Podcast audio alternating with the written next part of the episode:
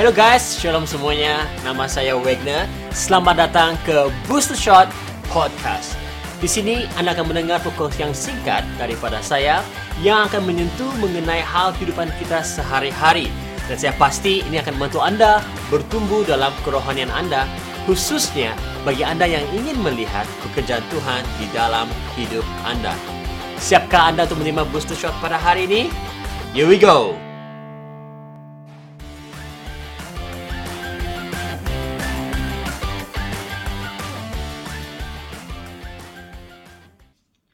Shalom semuanya, kembali lagi di dalam episode yang berikutnya. Nah, kalau pada episode yang sebelumnya saya membahas mengenai tujuan dan fungsi kita, anak-anak Tuhan, murid-murid Kristus sebagai garam, dan hari ini saya akan membahas mengenai tujuan dan fungsi kita sebagai terang atau cahaya dunia. Nah, dalam ayat 14, Matius pasal 5 ayat 14 berkata begini, Kamu ialah cahaya dunia. Nah, ini terjemahan kita versi Borneo. Kamu adalah cahaya dunia, kota di atas bukit tidak mungkin tersembunyi. Tiada siapa memasang pelita lalu menyorokkannya di bawah pasu. Tentu dia meletakkannya di atas kaki pelita untuk menerangi seisi rumah. Biarlah cahayamu juga bersinar di hadapan orang ramai, supaya mereka melihat perbuatanmu yang baik lalu memuji Bapamu yang di surga. Nah, bila berbicara mengenai cahaya ataupun terang, Yesus berkata bahwa kita adalah kota yang terletak di atas bukit. Nah, perkataan terletak itu ya dalam bahasa aslinya berbicara mengenai apa? Sesuatu yang sudah ditentukan, sesuatu yang sudah menjadi niat yang sudah ditetapkan oleh Tuhan. Maksudnya begini, teman-teman semua, sebagai murid-murid Kristus, ya, kita memang sudah disengajakan, sudah ditetapkan untuk berada di tempat yang tinggi.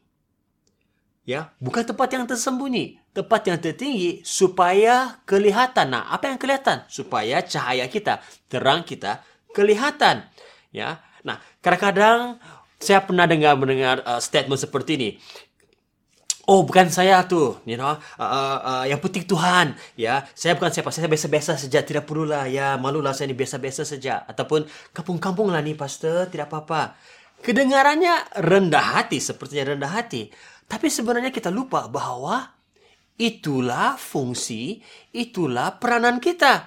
Menjadi terang yang kelihatan. Kita mesti uh, apa embrace. Kita mesti apa dengan sendirinya menerima kenyataan bahwa itulah tujuan hidup kita menjadi terang yang kelihatan yang menyinari kegelapan. Ya. Menjadi orang percaya menjadi murid-murid Yesus membuat kehidupan kita kelihatan dengan jelas.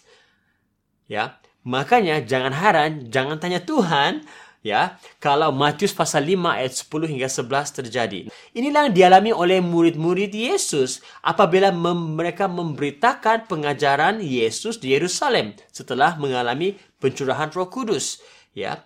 Dalam kisah Rasul pasal 4 ayat 1 hingga 22 ya. Apa yang terjadi? Ramai orang disembuhkan mukjizat terjadi dan perbuatan dan ataupun peristiwa ini mendapat perhatian ahli-ahli agama pada waktu itu sehingga Petrus dan murid-murid Yesus yang lain ya disiasat ya bahkan Stefanus ya merupakan orang murid Yesus orang percaya pertama yang mati karena Injil.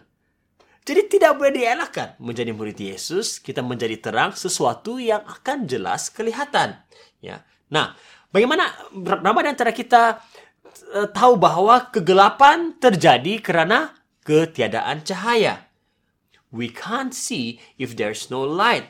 Jikalau tidak ada cahaya, kita tidak boleh melihat uh, um, apa pun halangan ataupun apa yang ada persekitaran kita. Ya. Jadi cahaya membuatkan kita dapat melihat dengan jelas. Ya.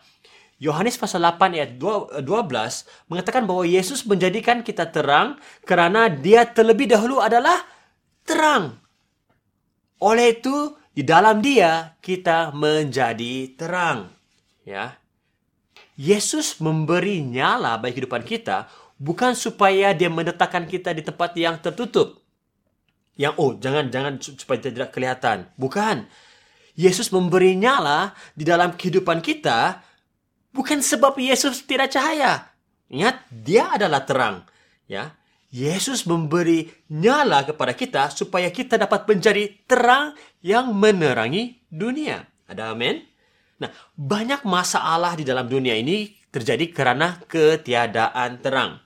Kemiskinan, perceraian, ketidakadilan, uh, apa uh, korupsi dan sebagainya. Ini terjadi karena tidak ada terang yang menyinari situasi tersebut.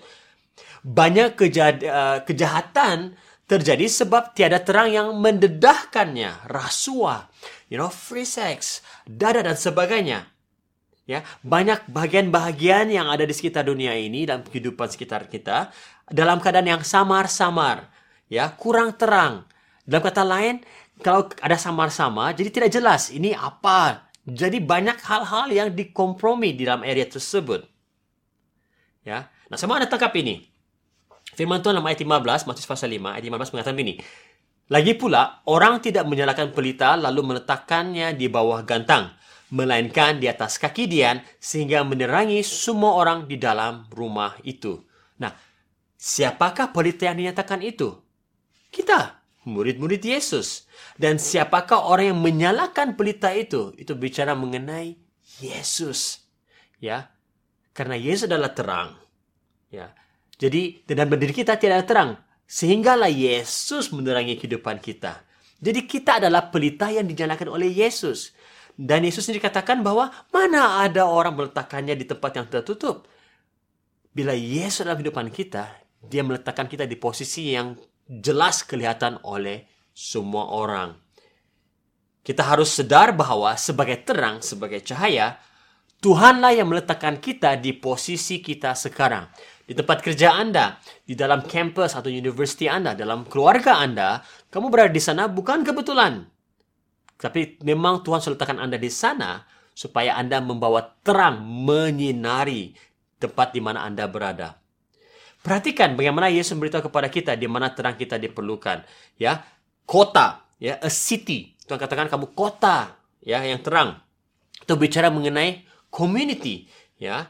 Dan juga Tuhan gunakan perumpamaan bahwa apa? Pelita. Ya, jadi kota yang terang berbicara mengenai community yang besar, tempat yang luas, ramai orang, dan juga Tuhan menggunakan apa perumpamaan mengenai pelita di dalam rumah. Nah, ini berbicara mengenai sesuatu yang lebih personal, pribadi dan ya yang dekat dengan kita.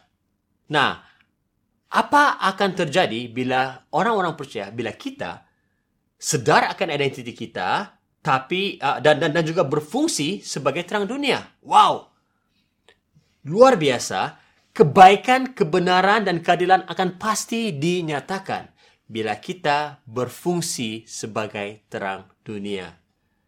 Ya, kebaikan akan ada di dalam lingkungan kecil kita, komuniti kita dan negara kita karena adanya murid-murid Yesus seperti Anda dan saya yang berfungsi sebagai terang. Amin.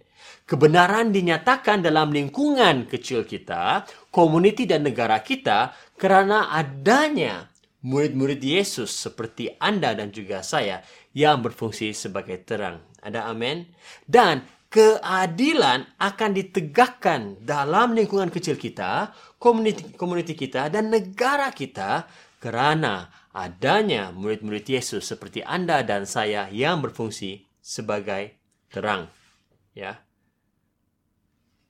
Satu satu cara yang praktikal yang Rasul Paulus uh, ajarkan kepada kita bagaimana kita boleh berfungsi sebagai terang. Satu contoh yang praktikal. Ada banyak sebenarnya contoh, tapi saya mau ambil satu contoh. Dalam Filipi pasal 2 ayat 14 hingga 15.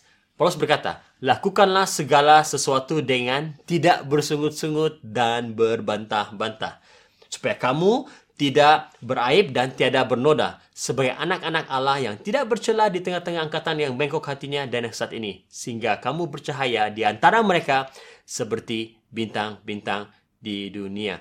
Dan kata lain, Paulus berkata, "Eh, satu cara untuk kamu dapat bersinar di tengah-tengah dunia ini adalah lakukan sesuatu tidak bersungut-sungut. Jangan komplain, komplain, komplain, komplain. Ya, melawan, melawan, melawan. Tapi lakukanlah itu. Ya, seperti kamu lakukannya untuk Tuhan. Nah, Yesus sudah menetapkan terang yang dalam diri kita untuk menjadi sesuatu yang bukan sekadar kelihatan, tetapi terang tersebut juga akan membuatkan orang berpikir, memberi perhatian dengan apa yang kita lakukan. dan akan mengingat kebaikan kita sebagai sesuatu pengalaman yang tidak dapat mereka lupakan. Amin. Nah, saya mau tutup dengan ini. Kita adalah garam dunia. Kita adalah terang ataupun cahaya dunia. Sebagai murid-murid Yesus, inilah identiti diri kita. Dari hari pertama kita menjadi pengikut Yesus, kita menjadi murid Yesus, kita diangkat menjadi anak-anak Allah.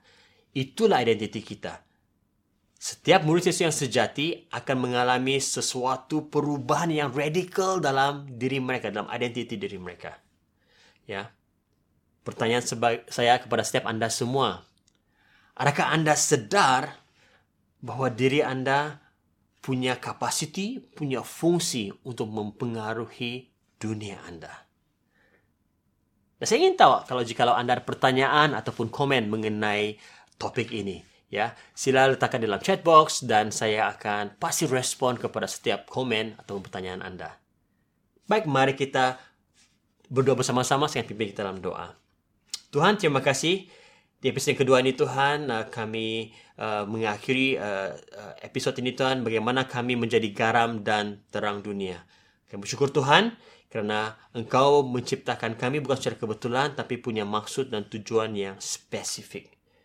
Oleh itu Tuhan Yesus, saya berdoa setiap yang mendengarkan podcast ini Tuhan Yesus, mereka disedarkan, mereka di, diingatkan akan fungsi mereka, tujuan hidup mereka Tuhan Yesus. Untuk menjadi garam dan terangmu Tuhan Yesus yang mempengaruhi Tuhan persekitaran mereka yang akan membawa orang-orang datang kepada Engkau.